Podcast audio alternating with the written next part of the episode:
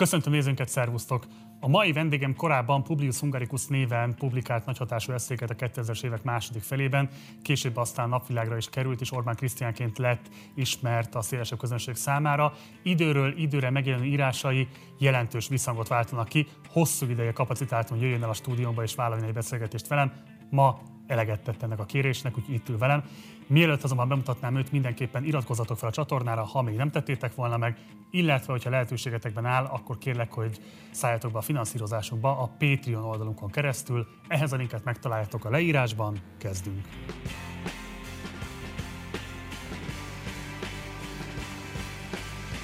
És akkor nagy szeretettel köszöntöm Orbán Krisztiánt a stúdióban. Szervusz, köszönjük, hogy elfogadtad a meghívást. Köszönöm szépen a meghívást.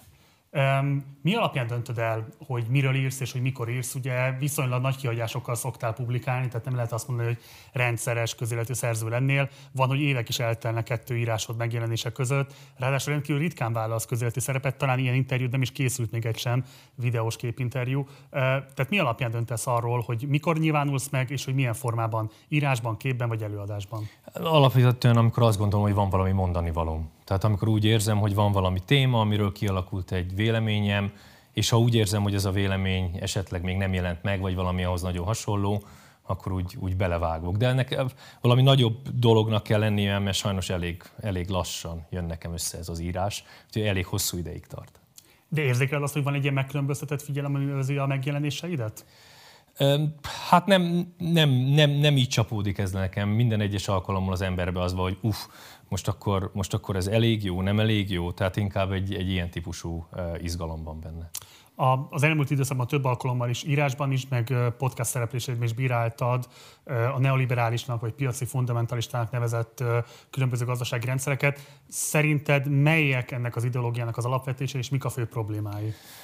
Hát én azt hiszem, hogy nyilván nagyon sok definíciója van ennek. Én, hogyha megpróbálnám körbeírni, akkor azt mondanám, hogy alapvetően abból indul ki, hogy mindenkinek a véleménye egyenlő, és hogy mindenkinek a véleménye változik.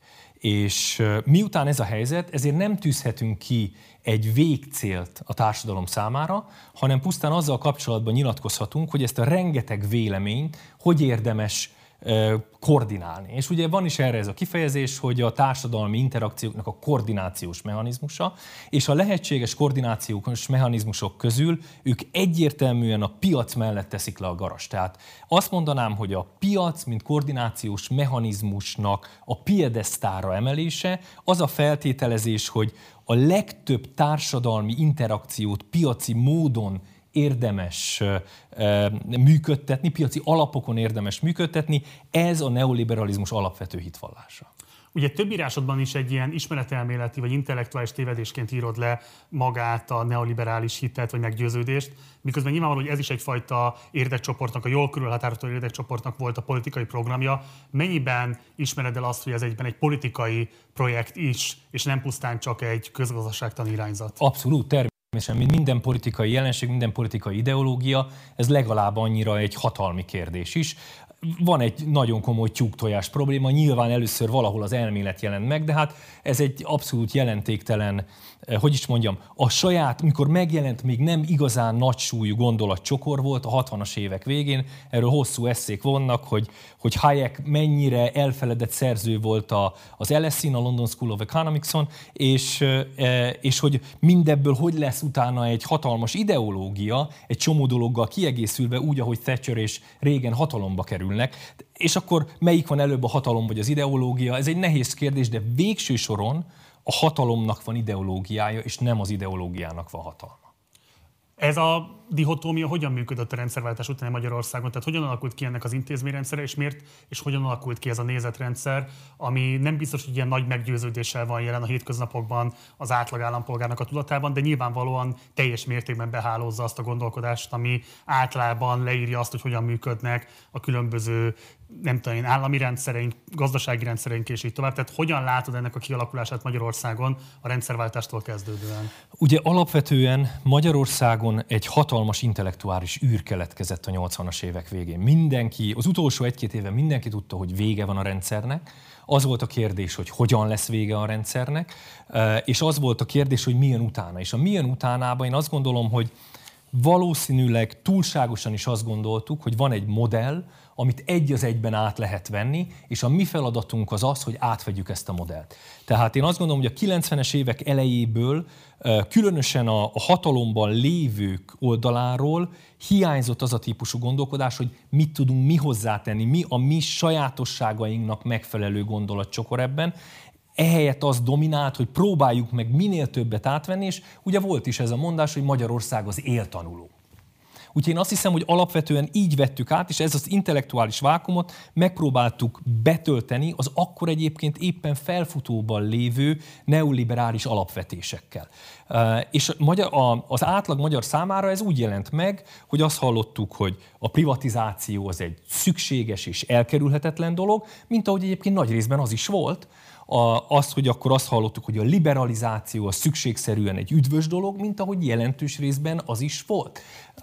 Az, hogy az államot le kell építeni, az egy, az egy teljesen triviális dolog, mint ahogy jelentős részben így is volt. Ami hiányzott ebből a gondolkodásból, az az, hogy jó-jó, de de akkor mi, lesz, mi fog kialakulni ebben a helyzetben? Mi az, amit abból kívánatosnak tartunk, ami így létrejön? Mert hát ugye Magyarország akkor egy kommunista kísérletből, vagy szocialista kísérletből jött ki, és hogy azon viszonyok között ebből mi lesz. Én azt gondolom, hogy alapvetően ez a gondolatkísérlet nem ment végig, és az, átlagos, az átlag magyar azt hallotta, hogy ezek szükségszerű igazságok. Privatizálni kell, az államadóságot vissza kell fizetni, stb. stb. mindazok a hittételek, amik aztán hát azóta velünk élnek. A privatizáció, vagy még inkább a piaci liberalizáció, mely aspektusait érzed utólagosan súlyosan elhibázottnak? Azt gondolom, hogy teljesen egyért, a, a kettő összekapcsolódik. Magyarország 1990-ben egy óriási történelmi esélyt szúrt el. Most már jól látjuk, hogy a csehek is, meg a lengyelek is jobban döntöttek, és ez pontosan ezen ezen kérdéskör körül csúcsosodik ki. Ugyanis amikor Magyarországon ez az átmenet történt, abban az időben kezdett átalakulni a világgazdaságnak a struktúrája alakul, kezdtek el kialakulni azok a koncentrált, iparági koncentrációk, amik aztán a profitot koncentrálták az iparág termelési láncán keresztül. Ugye korábban egy nagyon egyszerű példa, korábban volt rengeteg autógyár, annak volt rengeteg helyi beszállítója, rá 20 évre alig-alig van autógyár, és az a beszállítók is koncentráltak, és a döntő többségük Németországban van. A, ennek megfelelően az, az termelési lánc profitjának a döntő tömege Németországban csapódik le. Na most, hogyha visszakanyarodok Magyarországhoz, Magyarország egy csomó iparágnál meg lett volna az a lehetőség, nem csomó, néhány iparágnál meg lett volna az a lehetőség. Persze, orvosi műszergyártás egyértelműen, híradástechnika, uh, akkor optika egyértelműen, illetve gyógyszeripar. Ezek voltak azok a területek, amik a KGST féle leosztásban Magyarországhoz kerültek, és Magyarország képes volt arra, hogy ezekben kialakítson egy tudásközpontot. Ezek a cégek, a Medicor, a MOM, stb. stb. ezek nem feltétlenül voltak abban a formában piacképesek, de az is látszik, hogy jelentős tudás koncentrálódott ott. Erre az egyik legjobb példa a Richter. A Richter az egyetlen magyar gyógyszergyár, amit nem privatizáltak, éppen ezért nem is lett gyakorlatilag egy kihelyezett üzeme egy nagy vállalatnak, és nézzük meg, a Richter sok szempontból a legfontosabb magyar vállalat. Tehát az, az, ami megőrzött valamit abból, ami lehetett volna néhány másikból. Ha nem egy Richterünk lenne, hanem tíz, akkor Magyarország jelentősen máshogy néz neki. Ugyanis igen. Lehetne Magyarországnak tíz Richtere? Gondolok itt arra, hogy akár mondjuk a technológia, illetve a tőke hiánya lehetővé tette volna azt, hogy sokkal több ilyen gyár vagy cég tudjon létrejönni a rendszerváltás utáni Magyarországon. Alapvetően itt fontos a cseh és a lengyel kísérlet. A csehek azt mondták, hogy azok a verseny, gyakorlatilag az állami vállalataikat szétosztották ugye egy kupanos privatizáció keretében, ami aztán mindenfajta trükkök, meg nem igazán szép akciók keretében néhány nagyon agilis 20 éveshez kerültek. Ezek a 20 évesek aztán, ugye ők nem úgy választottak ki, hogy ők a politikailag jó kapcsolatokkal rendelkeznek, ők voltak a legagresszívebbek, bizonyos szempontok mentén a legtalpra esettebbek, és megszerezték ezeket a vállalatokat, és ennek köszönhetően aztán közülük nagyon komoly, mindmáig is létező, nemzetközi szinten jegyzett cég van olyan cégek, amikre mondhatjuk, hogy ez egytől egyig richterek. A lengyelek pedig azt mondták, hogy a nagy állami vállalataik nagy részét majd csak akkor fogják privatizálni, ha már van valami értékük. Ők nagyon-nagyon elnyújtották a privatizációt, még egy négy-öt évvel ezelőtt is volt nekik egy 400-as listájuk azokról az állami vállalatokról, amik még mindig potenciálisan valamikor lehet, hogy privatizálandóak lesznek. A lényeg az az, hogy ők meg sokat vártak, és amikor már 98-2000 körül jártak, akkor merült fel ez a kérdés, és akkor már sokkal józanabban meg lehetett ítélni, hogy mi az, amit el szabad engedni, mi az, amit nem szabad elengedni.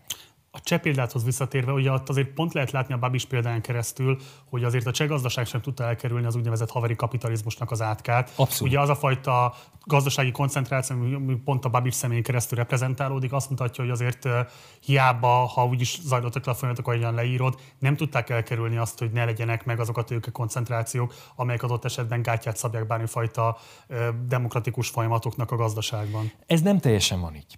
A az az óriási különbség a cseh gazdaság és a magyar gazdaság között, hogy a cseh gazdaság gazdag emberei, egyébként Andrei Babis kivételével, de a cseh gazdaság gazdag emberei, ők egytől egyik export tevékenységből lettek gazdagok. Magyarul nem abból gazdagodtak meg, hogy ügyesen megkentek valamit az áll, valakit az államigazgatában, vagy csak elintézték az államba, de a lényeg az, hogy folyamatosan jóba kell lenni az állammal, mind ahogy ez Magyarországon az esetek döntő többségében így van, hanem kifejezetten arról van szó, hogy ők külpiacokra termelnek, ezért aztán nekik nem arról szól a vállalatépítés, hogy keresik a politikának a kegyeit, hanem sokkal inkább képesek arra, hogy ellensúlyként szolgáljanak a politikának, ugyanis ők külföldről élnek.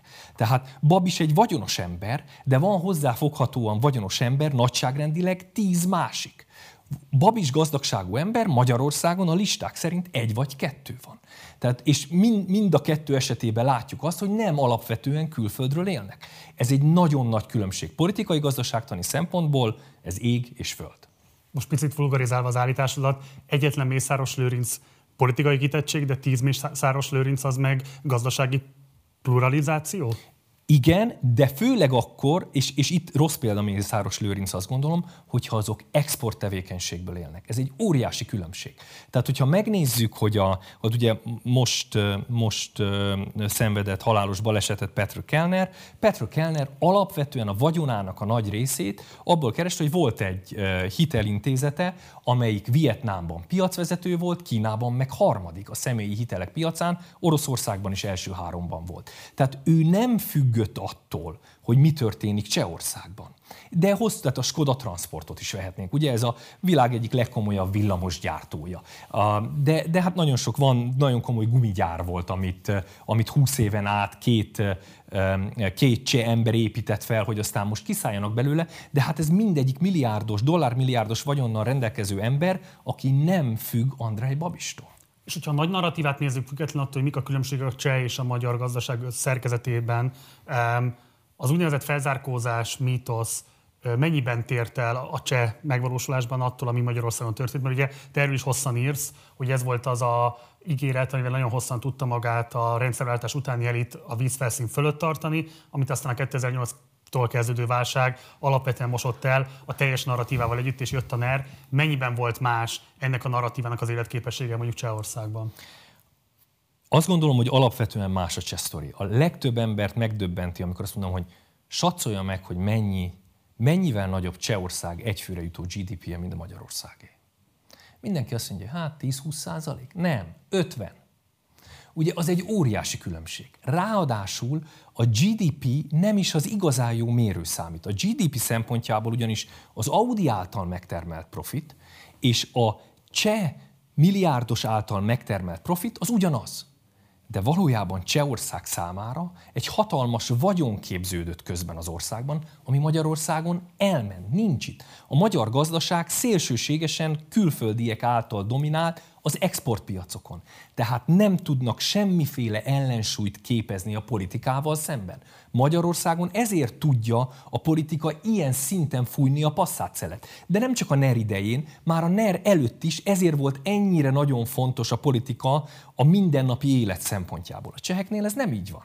A cseheknél az egyik legérdekesebb dolog Magyarországon, eh, hogy is mondjam, az államigazgatásban sok szempontból kompetensebb, most a politikai szint alatt mondom, kompetensebb emberek ülnek, mint Csehországban. Ugyanis Csehországban nem nagyon mennek az emberek az államban, mert az államban nem lehet keresni. Keresni abból lehet, ha elmegyek valamelyik nagy cseh iparvállalatba. Tehát, hogy, hogy, hogy nagyon-nagyon más szerkezet jött létre, amit ha csak a GDP-t hasonlítom össze, igazából alulbecsülöm a különbséget a két ország között.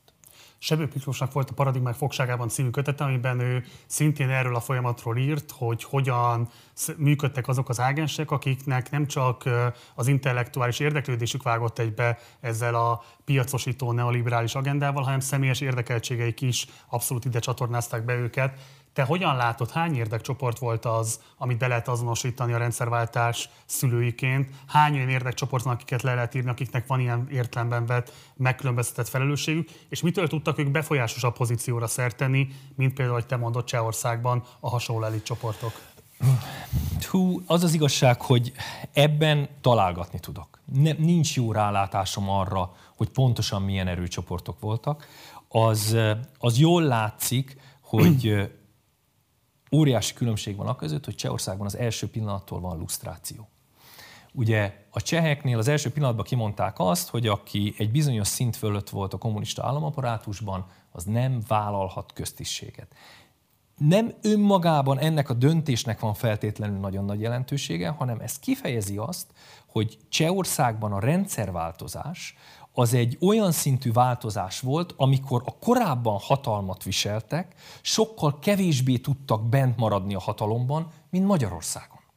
Ugye Magyarországon azáltal, hogy az MSP azért, MSZMP-nek a reform tagozata azért egy komoly részt vállalta a rendszerváltozásban, ezáltal szükségszerűen ők, illetve ugye ez, azt szokták mondani, hogy ez a külkereskedő elit, nem tudom megmondani valójában, hogy milyen jelentőséggel, de az biztos, hogy képes volt arra, hogy hosszú távon gyakoroljon Magyarországon valami fajta befolyást. Ez a csehek esetében sokkal kevésbé volt így.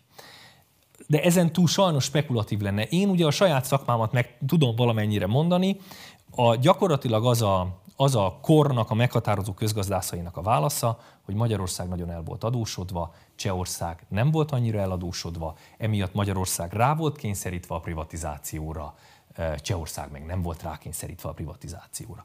De ugye ez is egy kicsit butyaklik, mert a lengyelek nekivágtak az adósságelengedésnek, és részben sikereket is értek el, és akkor erre megint jön az ellenérv, hogy igen, igen, de Magyarországon, Magyarország kötvényekben adósodott el, a lengyelek meg hitelekben adósodtak el, a hiteleket újra lehetett tárgyalni, a kötvényeket nem lehetett újra tárgyalni, amire meg azt lehet mondani, hogy nézzünk már körbe az elmúlt 30 évben, hány ország tárgyalta újra az államkötvényeit, hány nem is újra tárgyalt, bejelentette, hogy nem fizetik, aztán utána leültek a tárgyalóasztalhoz, és egy kisebb összegben egyeztek meg a végén. Tehát, hogy...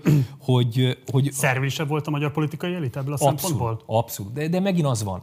Teljes intellektuális vákum, egy az egyben átvesszük azt, amiről azt gondoljuk, hogy a, hogy a modell, és ebben próbálunk éltanulók lenni, ahelyett, hogy pici fineszekkel próbálnánk igazgatni. Még egy pillanatra a cseh példáthoz visszatérve, azt mondod, hogy 50%-kal nagyobb az egyfőre vetített GDP.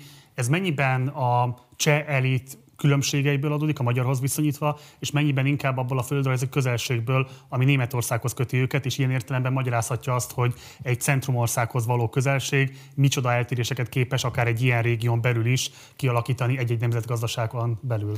Abszolút egy releváns szempont, igazából senki nem tudja megmondani, hogy melyik tényezőnek mekkora a szerepe. Éppen ezért én nem is a GDP-re fókuszálnék, hanem arra fókuszálnék, hogy mely, mennyi van hazai tulajdonban, és mennyi van külföldi tulajdonban.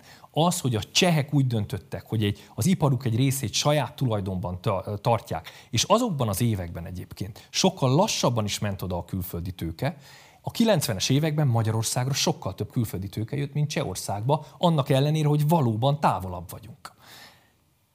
Ők hoztak egy döntést, és ezen döntés eredményeképpen van cseh tulajdonú nagyipar. Nincsen magyar tulajdonú nagyipar.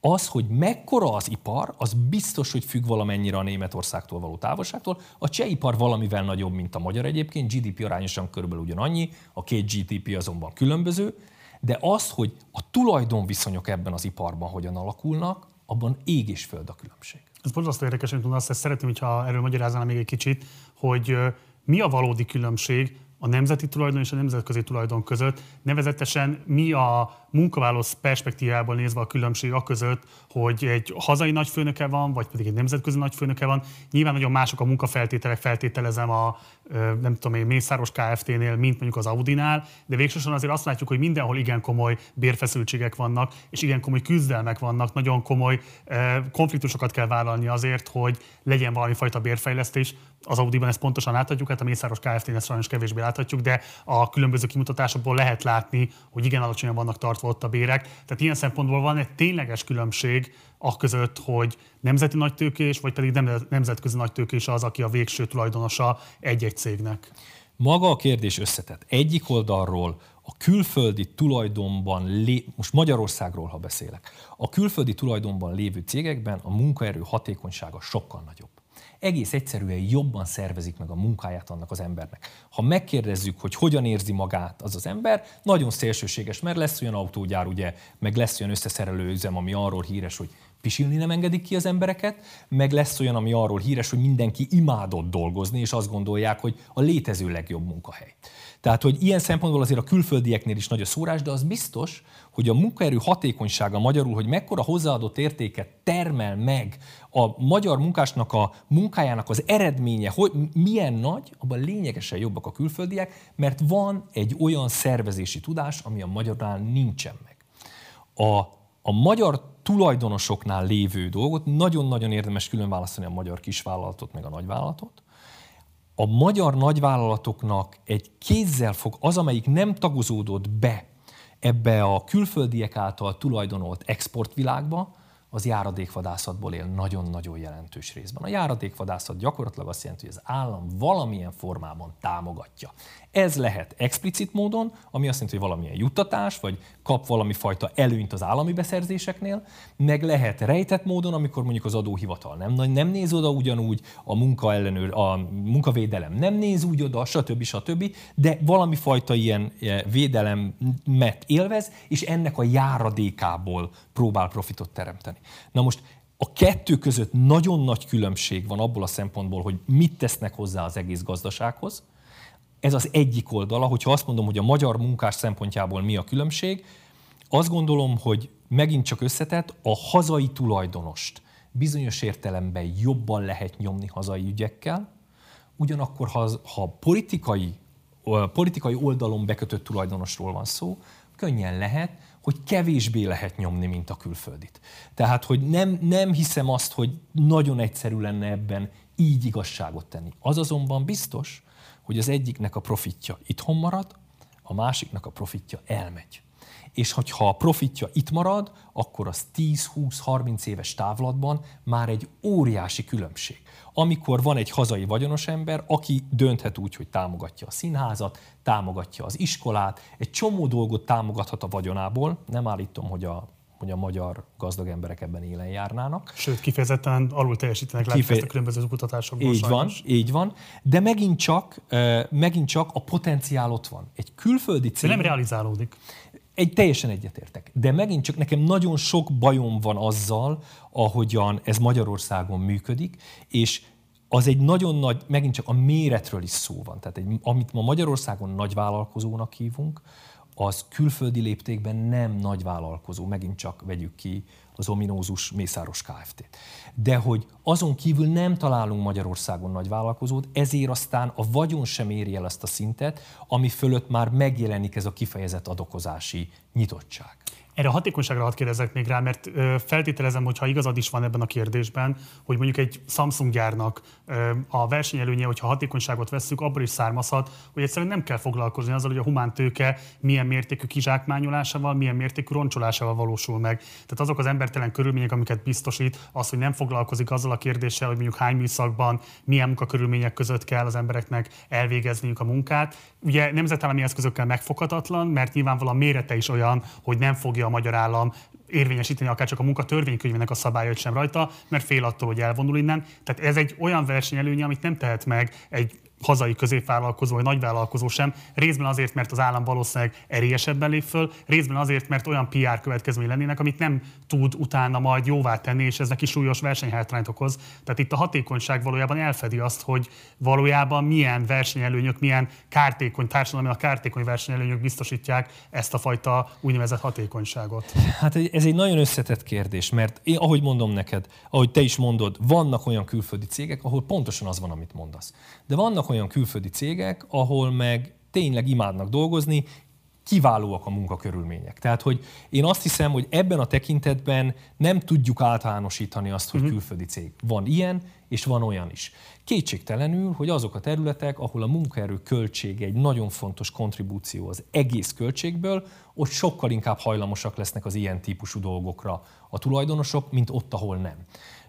De én szerintem ez, ez a rész, ez alapvetően nem külföldi, nem külföldi kérdés írsz a cikkedben arról is, hogy a pandémia után föl fog értékelődni az állami szerepvállalásnak a kérdése. Ugyanakkor nyilvánvalóan most egy olyan állammal állunk szemben, ami neoliberalizmus után van. Tehát ez nem a New Deal időszakának vett állama, amikor még egy sokkal erőteljesebb intézményrendszerében, bürokráciájában és így tovább sokkal magabiztosabb és sokkal jobb erőforrásokkal, erőforrás bőséggel rendelkező államról van szó. Hogyan lesz képes szerinted most az állam betölteni egy ilyen erősödő pozíciót? Kérdezem ezt úgy is, hogy ugye pont a Bideni újjáépítéseknél lehet azt látni, hogy ez a subcontractor state koncepció valósul meg. Tehát nem az történik, hogy az állam maga végzel a beruházást, hanem alvállalkozókon keresztül ruháztat be, aminek azért a hatékonyság, hatékonytalansága, adott esetben a közpénz elveszejtése és így tovább egyéb jellemzői is vannak, tehát kevésé teljesíti be azt a feladatot, hogy hirtelen újra szülje azokat a társadalmi szöveteket, amik most súlyosan roncsolódtak, már a pandémia előtt is,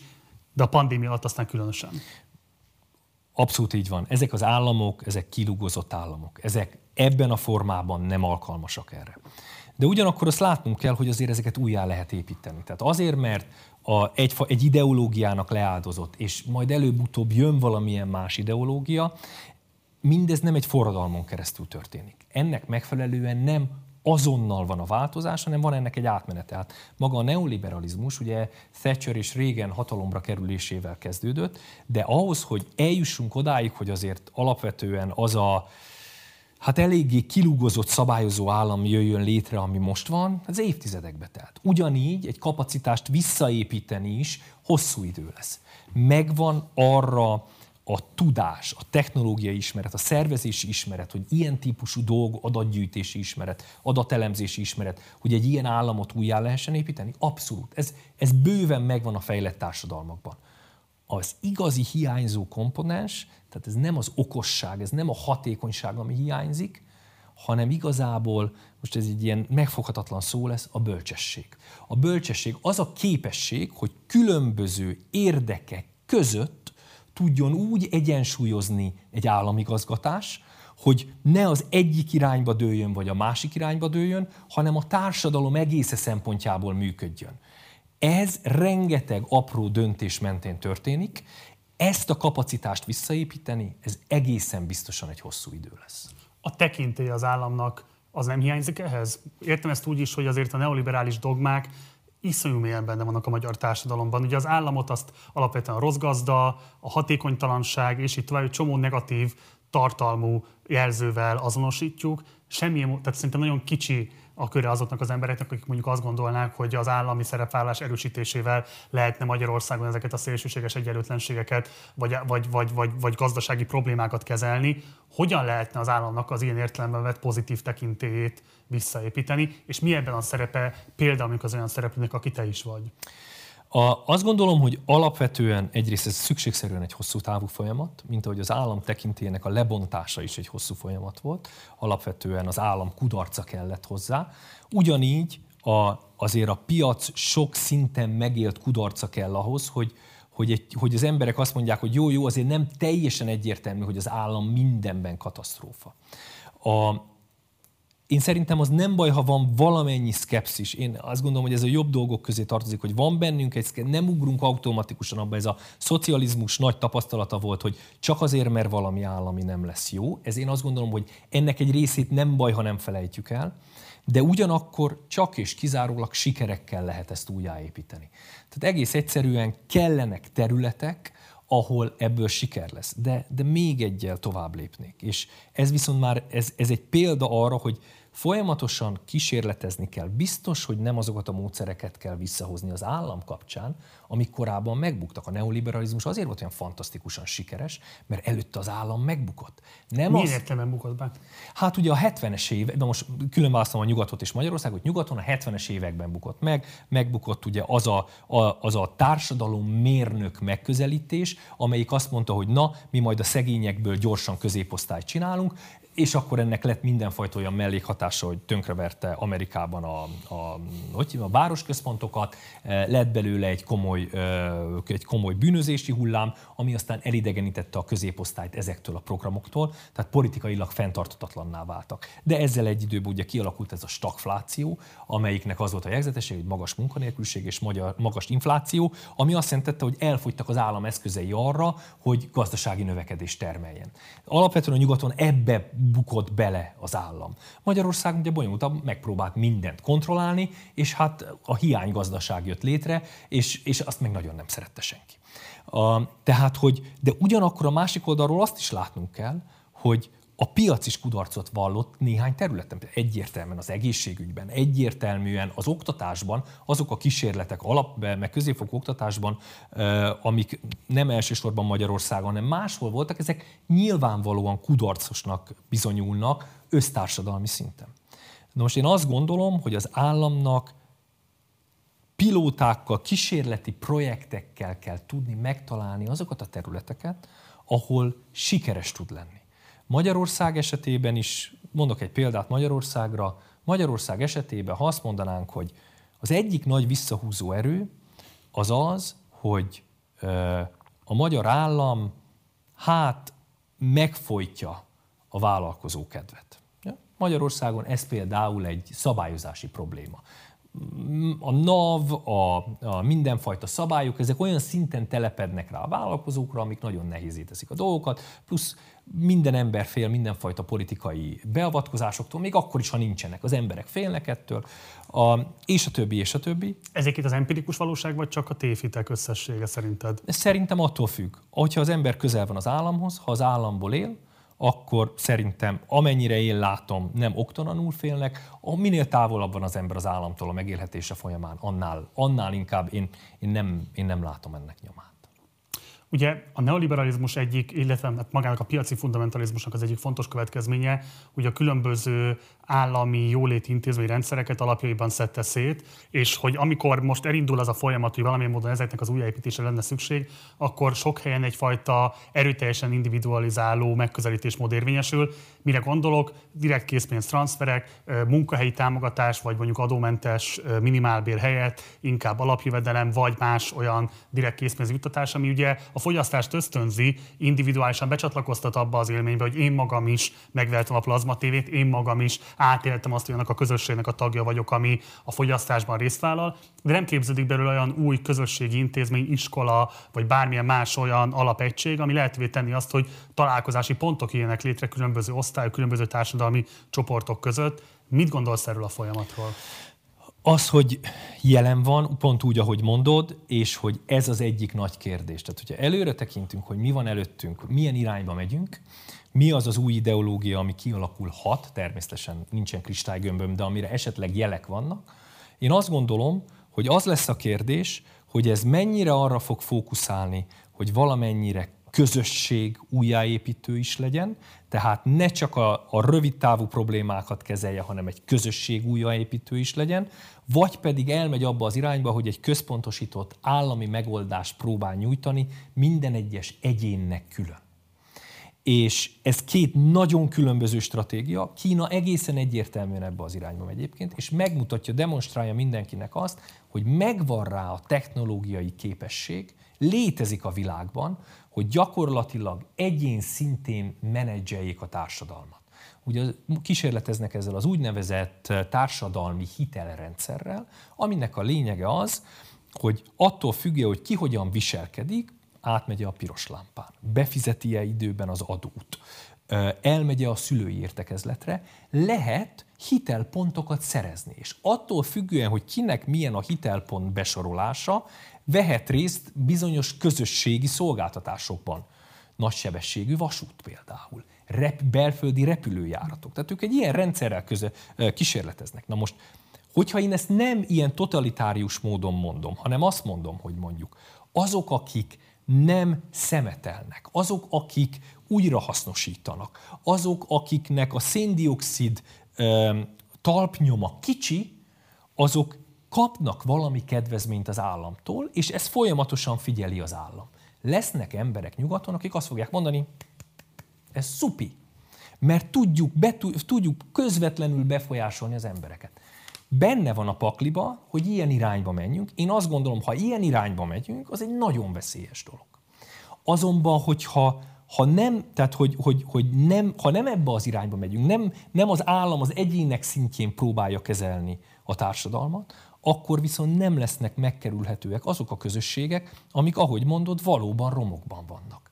Akkor viszont kell egy közösség újjáépítési projekt. Na hát ez egy nagyon bonyolult dolog szükségszerűen. Egyetértesz azzal, hogy szükség lenne valamilyen módon az osztálypolitika fogalmának rehabilitálására? Így ebben a formában nem. Milyen formában, igen?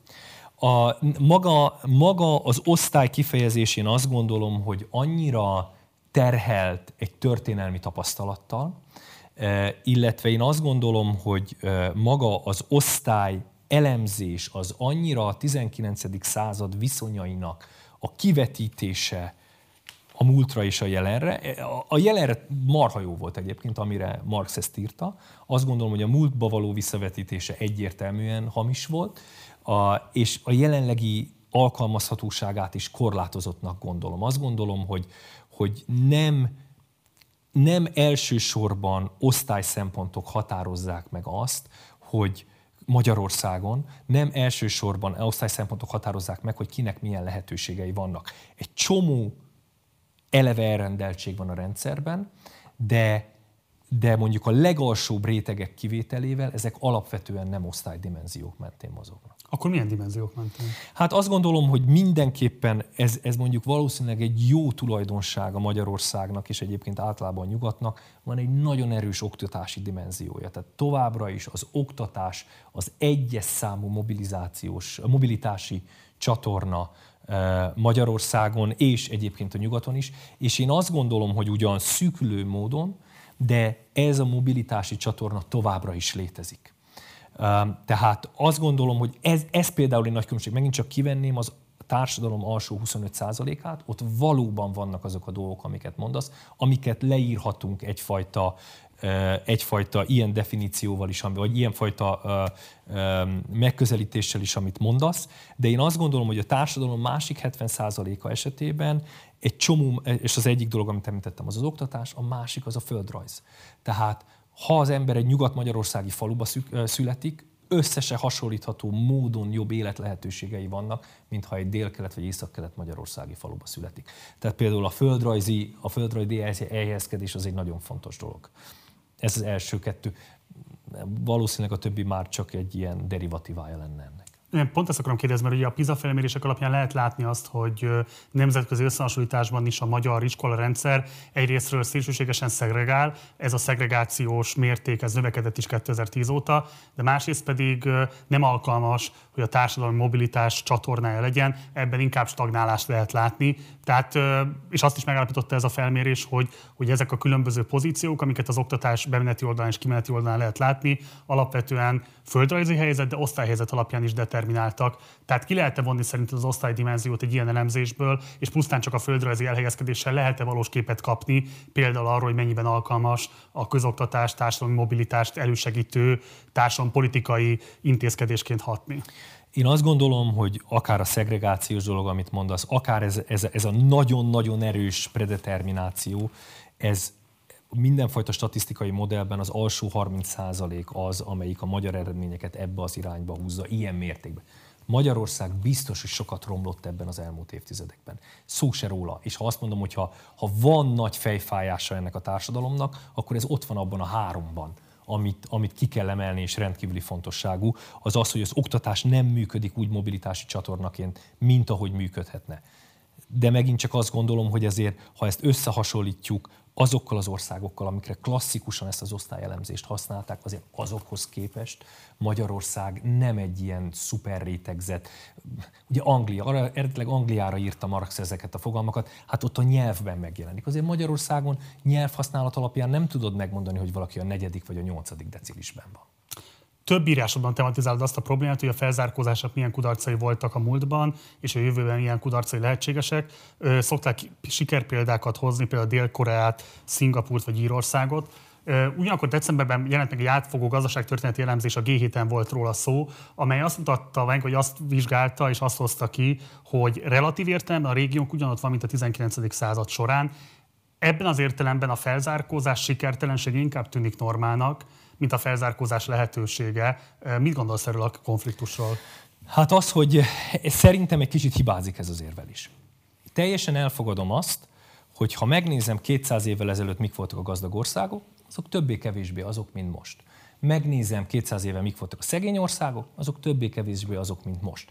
Van egy óriási predetermináció ebben a rendszerben. Ez egészen biztosan így van.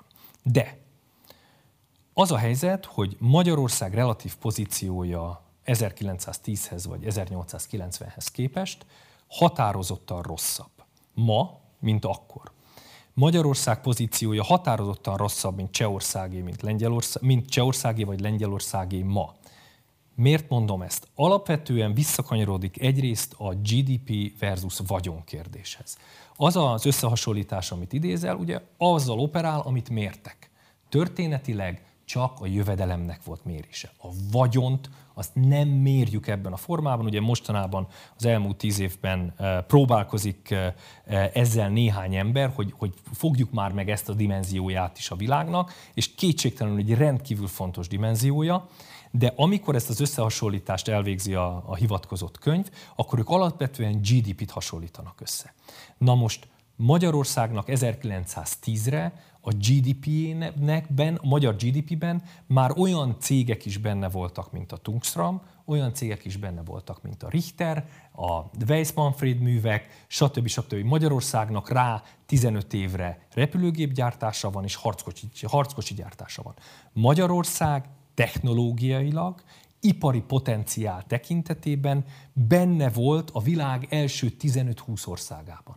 Ma Magyarország technológiai potenciál tekintetében ugyanúgy körülbelül a 15-20 országban van, csak ezek már nem magyar tulajdonban vannak. GDP szinten ez úgy tűnik, mintha ugyanaz lenne, de mhm. valójában ez már nem ugyanaz. A tudás ma már nem Magyarország tulajdonában van, a profit már nem Magyarország tulajdonában van. Száz évvel ezelőtt ott volt. És amikor a csehekkel és a lengyelekkel hasonlítom össze magunkat, ugyanezt mondom azt veszítettük el, hogy azok a dolgok, amik meghatározzák a fejlődésünket, azok a mi kezünkben vannak-e. És nem ott vannak. És ez egy nagyon fontos dolog, hogy amiről beszélek, az nem a járadékvadász ipar. Nem arról beszélek, hogy magyar tulajdonban van-e az autópályaépítés, hanem arról beszélek, hogy az exportképes dolgok, az egyetlen dolog, Korea, Tajvan, Szingapur, Írország, Finnország, az elmúlt 70 év nagy felzárkózási sztoriai.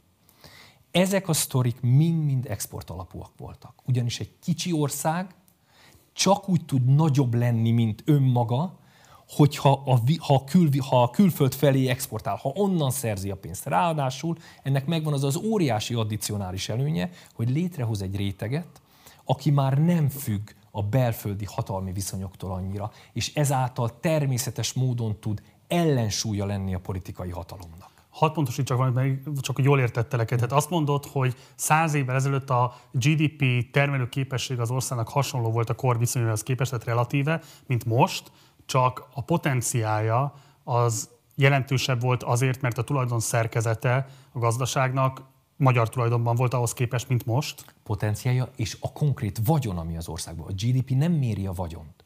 A GDP az csak a jövedelem. Hadd mondjak egy egyszerű példát.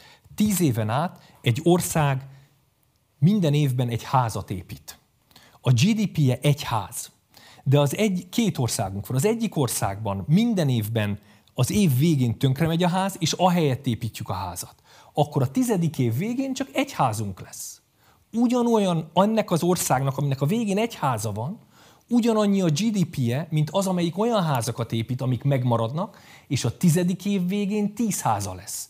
Mind a kettő országnak a GDP-je egy és egy. Mind a kettőnek egy háza GDP-je. De az egyik országban sokkal jobb élni. Az egyik ország sokkal-sokkal gazdagabb. A GDP az csak a folyó jövedelmet fogja meg. Az 1910-es Magyarországon sokkal-sokkal nagyobb része a tőkének, annak, ami a valóban a hosszú távú fejlődést lehetővé tévő tőkének sokkal nagyobb része volt magyar tulajdonban, mint ma.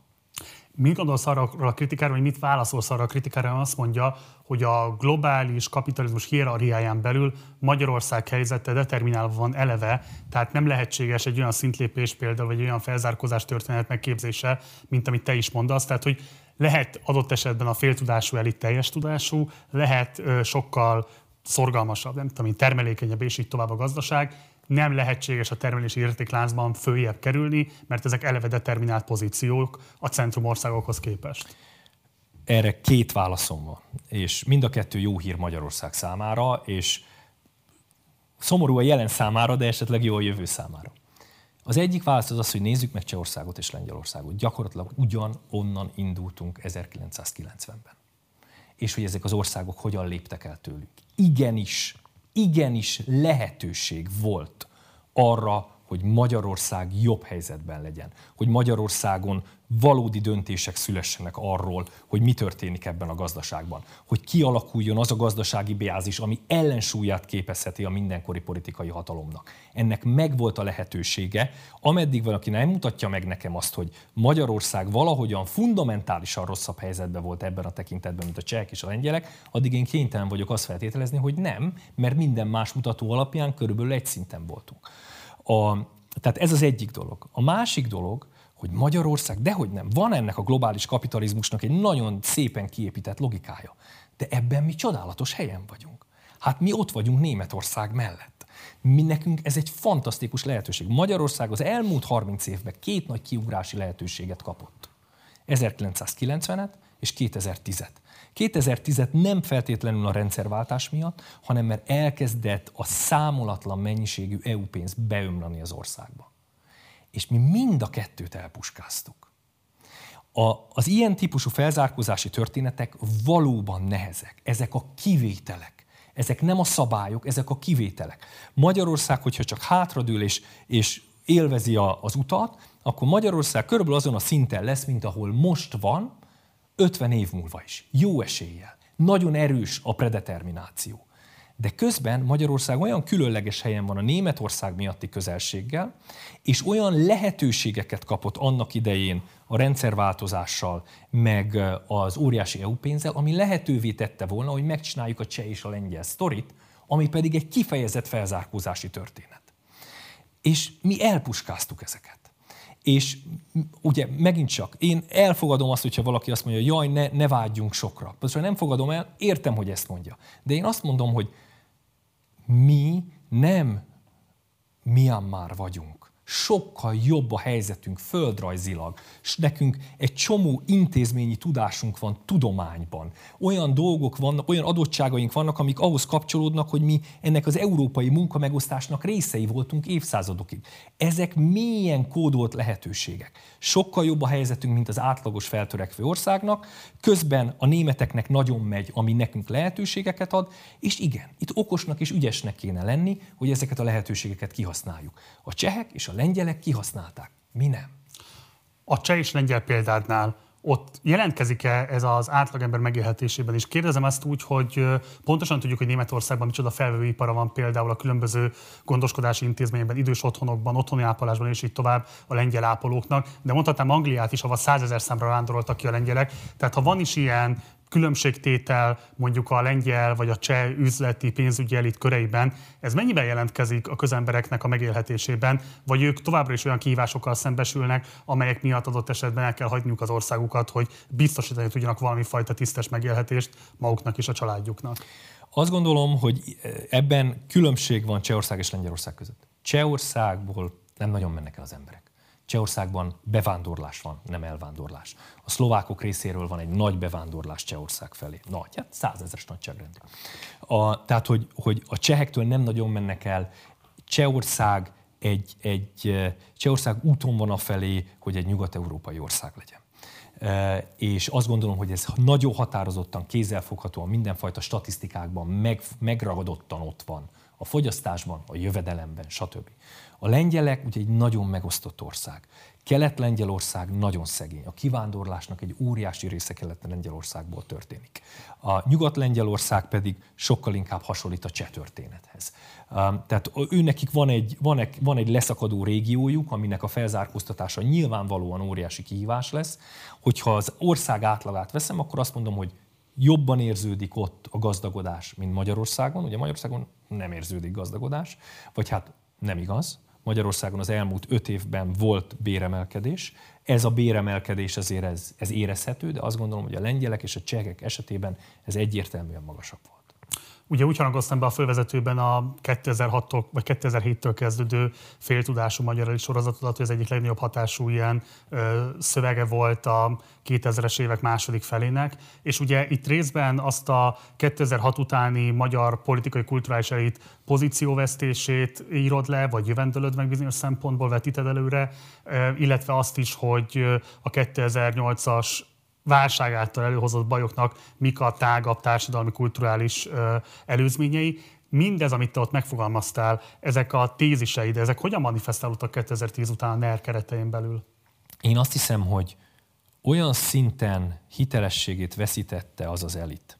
És annak az elitnek volt egy hatalomban és egy ellenzékben lévő része. De az az elit azért az egy volt, azok az emberek, tehát az egy, az egy egy gondolkodási keret volt alapvetően a hitelességét annyira elvesztette nem csak a magyar népességben, de egyébként Orbán Viktor előtt is, hogy ő az elit közvetítése nélkül kezdte el képíteni a rendszerét. Az ő rendszere arról szól, hogy a Facebookon direktben kommunikál a választóival. Ő nem használja a saját tévét. A saját tévéi az a már meglévő szavazóknak a üzenet súlykolásra van. Az, az ég egyet a világon senki más nem akar meggyőzni. Attól nem várnak intellektuális teljesítményt. Én azt gondolom, hogy még Orbán Viktor is azt gondolja, hogy a magyar elitnek mind a két fele, amit egyszer úgy hívtunk, hogy bal és jobboldali fele, az, az az egykori féltudású elit, az elvesztette a legitimitását, az megbukott. És most egy ilyen sajátos elit nélküli időszakban élünk, amikor, amikor az ország irányításába szinte semennyire nem kerül bevonásra ez az elit. A, ugye egy rendkívül centralizált döntéshozatal van, ahol egészen meglepő kicsi ügyek is néhány személy által kerülnek eldöntésre, ahol létrehoznak egy szűk agytröztöt, hogy majd azok megoldanak mindent. Ez gyakorlatilag az, hogy, hogy senki nem bízik abban, hogy, hogy, ez, hogy, ez, hogy, hogy valamilyen használható eredmény jön ki onnan hadd vitatkozzam veled. Jó. Tehát azért egy igen masszív elitépítési projekt is zajlik a ner belül, hogy most csak a leglátványosabb elemét mondjam a legutóbbi időkből. Itt van a Matthius Corvinus Kollégium, ami régiós értelemben is soha nem látott pénzösszeggel megtámogatva, nem csak budapesti fókusszal, hanem kifejezetten vidéken is terjeszkedve, sőt, hát a legújabb tervek szerint már régi, regionális alapon is terjeszkedve próbálkozik egy olyasfajta tudásfelszívással és én értelemben utánpótlás neveléssel, ami mindenképpen példátlan az elmúlt 30 évben. Nézzük meg, hogy mi lesz az eredménye. Tehát, hogy ebből egy... Szkepti- eli... Szkeptikus vagy? Azzal vagyok szkeptikus, hogy, hogy, hogy Münchhausen báróként ki tudjuk-e saját hajunknál fogva rántani magunkat. Tehát, hogy akik tanítanak, azok determinálják azt, hogy milyen tudást tudnak átadni. Én azt hiszem, hogyha akik tanítanak, azok nincsenek bent a döntésekben, akkor nem tudnak a döntésekhez kapcsolódó, bizonyos felelősségekhez kapcsolódó tudást átadni. Én azt gondolom, hogy önmagában az egy nagyon jó dolog, hogyha investál egy állam az oktatásba. Ez mindenképpen egy rendkívül fontos dolog. Azt hiszem, hogy maga a berendezkedés most olyan, hogy ennek az elitnek nem igazán osztanak lapot. Én nem látom, hogy hol van, ki az az ember, akinek a a, vagy emberek, vagy réteg, akinek a véleménye az bármit megváltoztat a nerem belül. azt látom, hogy ami megváltoztat, az az, hogyha a közvéleménykutatás azt mutatja, hogy ez nem tetszik másfél millió embernek. De az eliten belül kinek a véleménye lesz hatása? Én, én nem látom. Nem látom, hogy bárki. Ha játszom az ördög ügyvédjét, ja. akkor én értem, nem a demokratikus karakterét bizonyítja ez is a ner hogy nem elitek befolyásolják a politikáját, hanem ilyen értelemben a népszuverenitás. Ja, abszolút. Hát azért ez egy fontos dolog. Tehát, a, az egy, tehát hogy a, a NER a szónak ebbe a klasszikus értelmében, hogy összeszedi a, szav, hogy, hogy a, hogy a szavazatoknak a, a megfelelő százalékát összeszedi, hát összeszedi. Mozgósítja a közvéleményt e bizonyos intézkedések mögé. Abszolút mozgósítja az intézkedések mögé a közvéleményt. Tehát, hogy e, a szónak ebben az érték, értelmében ez természetesen demokratikus. Amivel kapcsolatban szerintem a legtöbb embernek problémája van, az az, hogy mennyire van kontroll ezen a hatalmon mennyire van, ezek, mennyire van bizonyos helyzetekben joguralom. Azzal kapcsolatban, hogy, hogy bizonyos klasszikus, liberálisnak mondott elvek mennyire érvényesülnek. Ilyen mindenfajta szabadságuk mennyire érvényesülnek. Tehát én azt hiszem, hogy ezzel kapcsolatban vannak a, a kulcskérdések. Nem abban, hogy képes-e a szavazók 50%-át mozgósítani a döntései mögött a NER. Persze, hogy képes. Hát ezt láttuk. Szerintem ez egy tény. Ezen, ezen nem érdemes vitatkozni. Hát ez maga a működési modell. Gyakorlatilag kioktatják az elitet, és a klasszikus Ugye az elitek adják a fékek és ellensúlyok. Hogyha megnézzük a római köztársaságtól kezdődően, az amerikai alapító atyákon át, egészen, egészen a háború utáni Németországig, a jól működő rendszereknek az a jellegzetessége, hogy egyik oldalról megvan a populáris bázis, de a másik oldalról a többség a többség önkényét az korlátozzák mindenfajta intézményekkel. Legyen az a Bundesrat, amelyik, ahol ugye úgy, gyakorlatilag a régióknak a, a különböző szempontjait próbálja Németország összehozni. Vagy legyen az, hogy, hogy legyen a szenátus a római köztársaságban, vagy, vagy legyen ugyanígy nem véletlenül szenátusnak nevezett amerikai intézmény, amelyik mindegyik megpróbál más szempontot behozni, mint a tiszta demokratikusat. Hát ezt nagyon régóta tudjuk, hogy a tiszta demokrácia az a többségnek az önkényéhez vezet. A, az azt jelenti, hogy aki hatalomban van, az gyakorlatilag azt csinál, amit akar.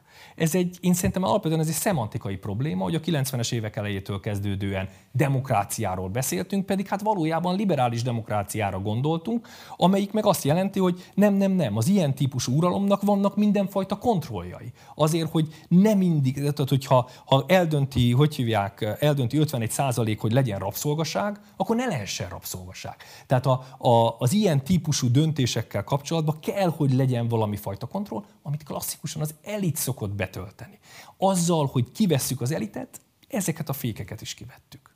Ez a fajta elitfét is nem kódolja magában eleve azt, hogy oligarchikus állapotok fognak beköszönteni. Tekintettel, hogy azért Magyarországon ugye pont az a, azt a problémát látjuk, hogy ilyen értelemben a kollektív cselekvésnek egyszerűen nincsenek meg az intézményei, tehát nem nagyon láttunk ezt az elmúlt 30 évben, hogy bármilyen fajta népi kezdeményezés érdemben tudta volna befolyásolni azokat a politikai folyamatokat, amelyek akár még kormány is volt hatalmon, meghatározták annak a társadalom politikáját. Tehát, hogy sem a pártoknak a tagsága, sem a szakszervezeti mozgalmak, sem más érdekvédelmi csoportosulások nem voltak alkalmasak arra, hogy ilyen értelemben reprezentáljanak részérdekeket, vagy bármilyen társadalmi akaratot. Itt mindig is egyfajta elitnek a tudása, vagy elitnek az érdekei alapján szerveződött egy-egy kormánynak a társadalom politikája. Tehát nem rejti azt a veszélyt magába az, amiről te beszélsz, és amit te kívánatosnak tartasz, hogy ez pont tartósítja az oligarchikus állapotokat. A, tehát egyik oldalról én azt gondolom, hogy Magyarországnak egyelőre nem az a baja, hogy túl sok elit hanem most éppen az a baja, hogy túl kevés elit. Tehát, hogy nem hiszem, hogy most éppen attól szenvednénk, hogy az elitnek túl nagy a befolyása mindarra, ami történik. Sokkal inkább az a problémája, hogy egy rendkívül... Attól függ, mit nevezel elitnek például? Igen, azt hiszem, hogy igen, ez is benne van. Tehát, hogy én, egy, én azt, a, azt az 5-10 ezer embert tekintem elitnek, akik a közéletet közvetve vagy közvetlenül befo- formálják, befolyásolják. Elképzelhető, hogy ez 20 ezer ember. És a közösséget, a széles értelembe vett közösséget, és akkor ebbe benne vannak a faluk meghatározó emberei, benne vannak a városok meghatározó emberei, és valószínűleg sokkal helyesebb lett volna most, ahogy végig gondolom, ha 50 ezer embert mondok.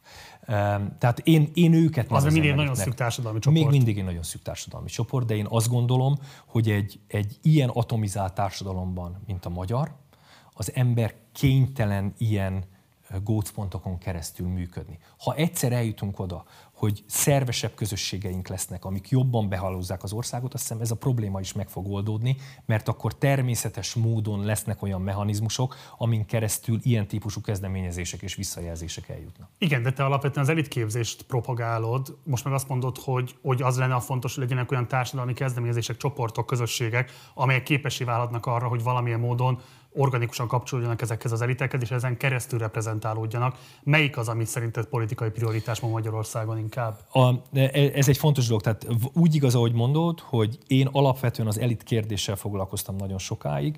Ilyen szempontból egy csomó személyes tapasztalat, illetve azt kell mondanom, hogy a Kovács Imrének, a Kovács Imre és társainak a munkája, a társadalmi integráció, és utána a két kötet, ami utána megjelent, ez nekem kifejezetten felnyitotta a szememet egy csomó jelenséggel kapcsolatban, és azt gondolom, hogy Magyarországnak a fundamentális nagy problémája az az, hogy atomizált társadalom. Az, hogy nincsenek szerves közösségeink. Na, de most az a kérdés, hogy mit lehet tenni annak érdekében, hogy szerves közösségeik legyenek. Ennek egy része az elit.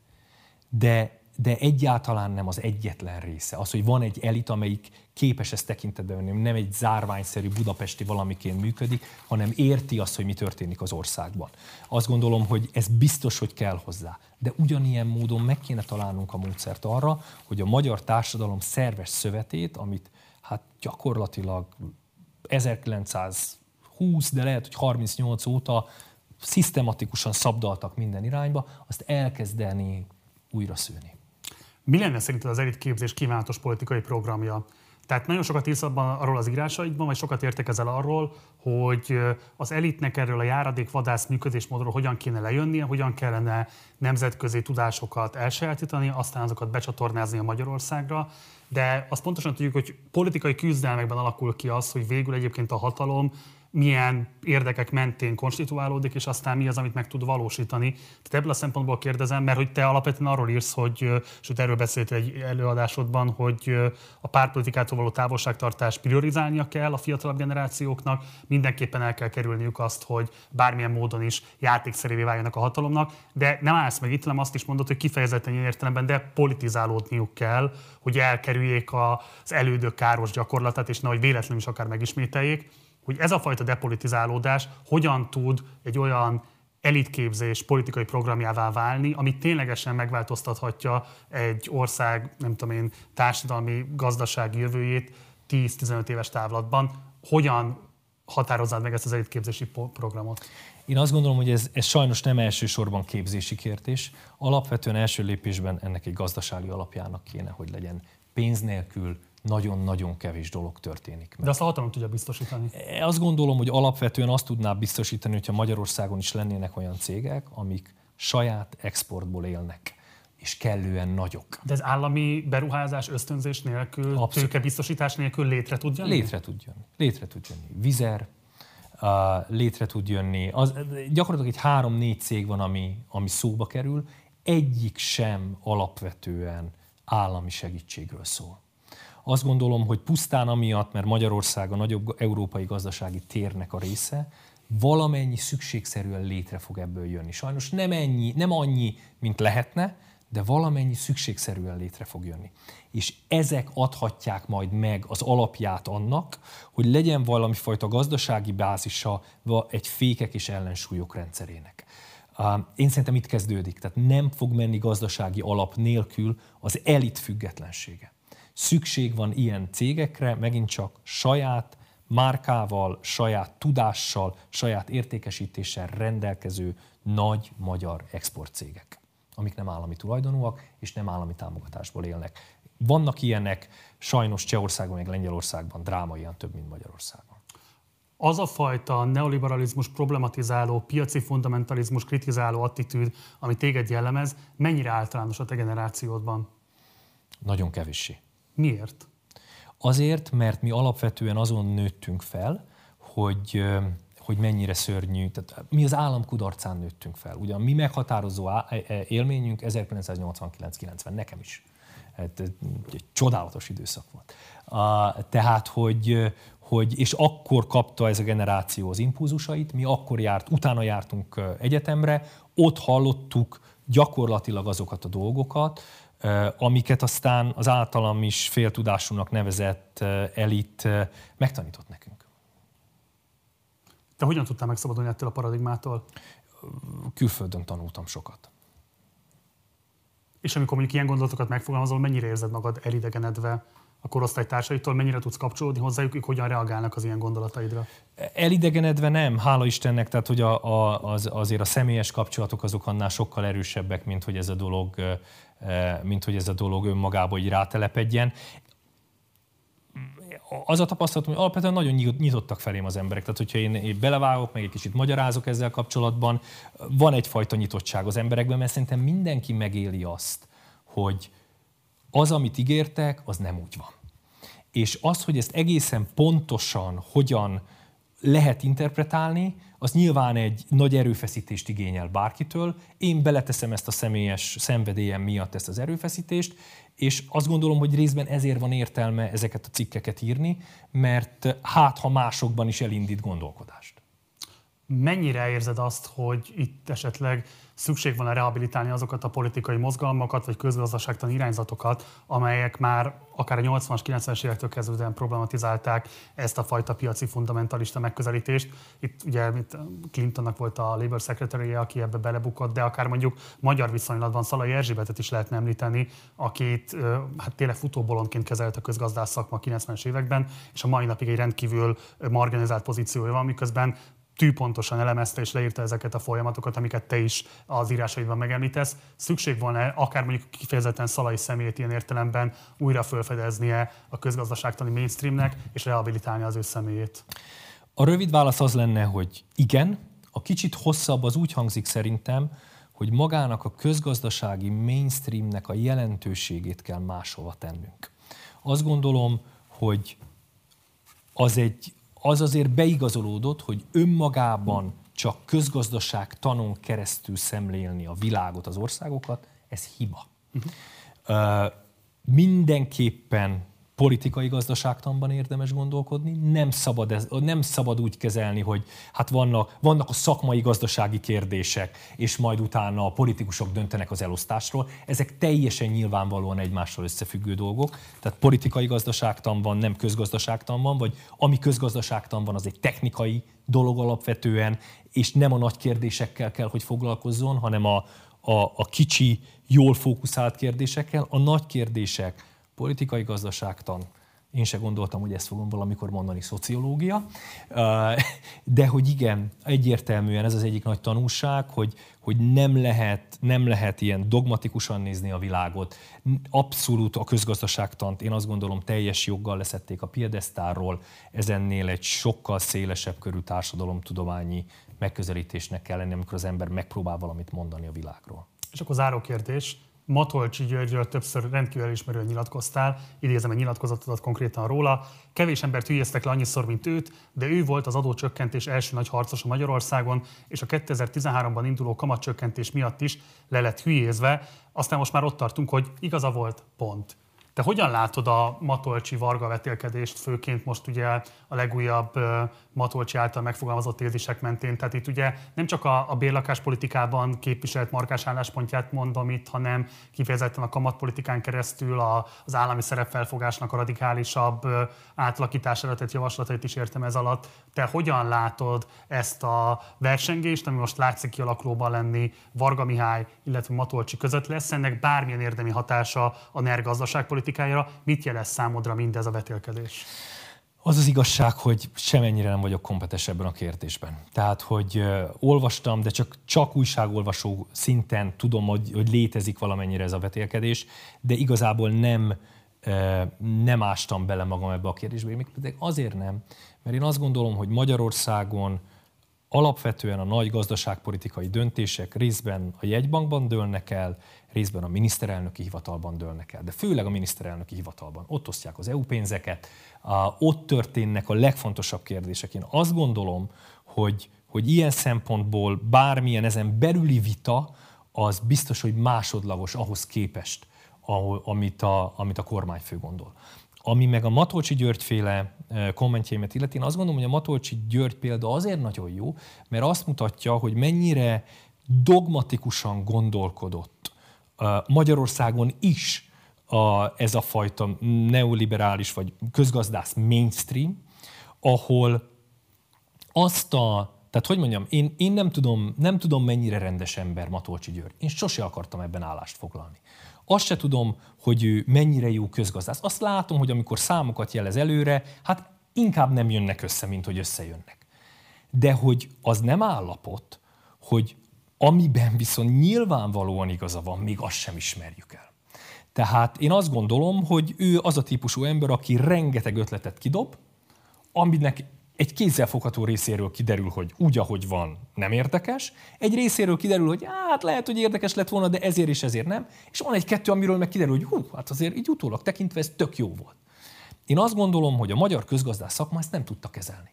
Egyszerűen nem tudott kezelni egy ilyen embert, mert nem volt benne abban a szűken definiált fősodorba, akiknek legitim véleménye van, akinek megengedett az, hogy néha hülyeséget beszéljenek.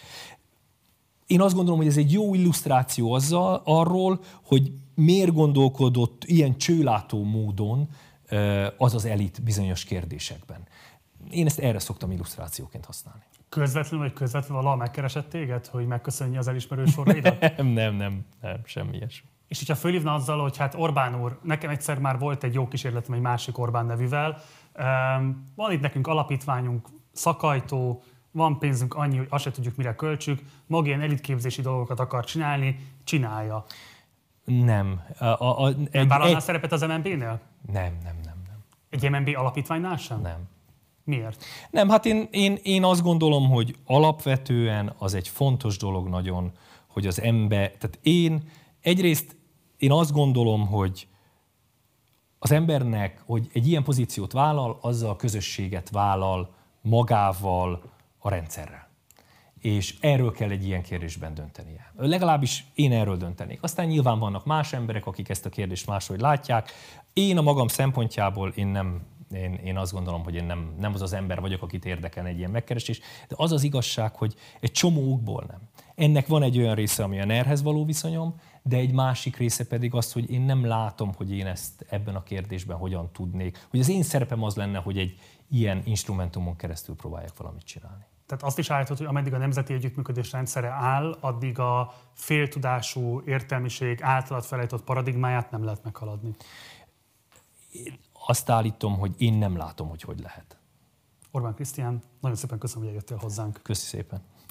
Ez volt a beszélgetésem Orbán Krisztiánnal, mindenképpen iratkozz a csatornára, ha még nem tetted volna meg, illetve a lehetőséged áll, akkor kérlek, hogy szállj be a finanszírozásunkba, vagy a Patreon oldalunkon keresztül, vagy a bankszámlánkon keresztül, vagy pedig a PayPal elérhetőségünkön keresztül. Mindhármat megtalálod a leírásban. Használd a like, illetve a dislike gombokat a véleményed kifejezéséhez, ha pedig bármilyen kérdésed vagy észrevételed lenne az elhangzottakkal kapcsolatban, akkor várunk a komment szekcióban. Van még egy Facebook oldalunk, illetve egy Facebook csoportunk is, utóbbinak Partizán társalgó a címe. Oda is várunk, és akkor tudunk vitatkozni az éppen aktuális témákon. Ha nem szeretnéd nézni, hanem inkább hallgatnád a Partizánt, azt is megtelted, az összes fontosabb podcast platformon elérhetőek a beszélgetéseink visszamenőlegesen is. Az Instagramon is megtalálsz bennünket, ott pedig Partizán Politika néven találsz meg, ha ránk keresel. Munkatársaim nevében köszönöm szépen a figyelmet, hamarosan találkozunk, addig is, ciao.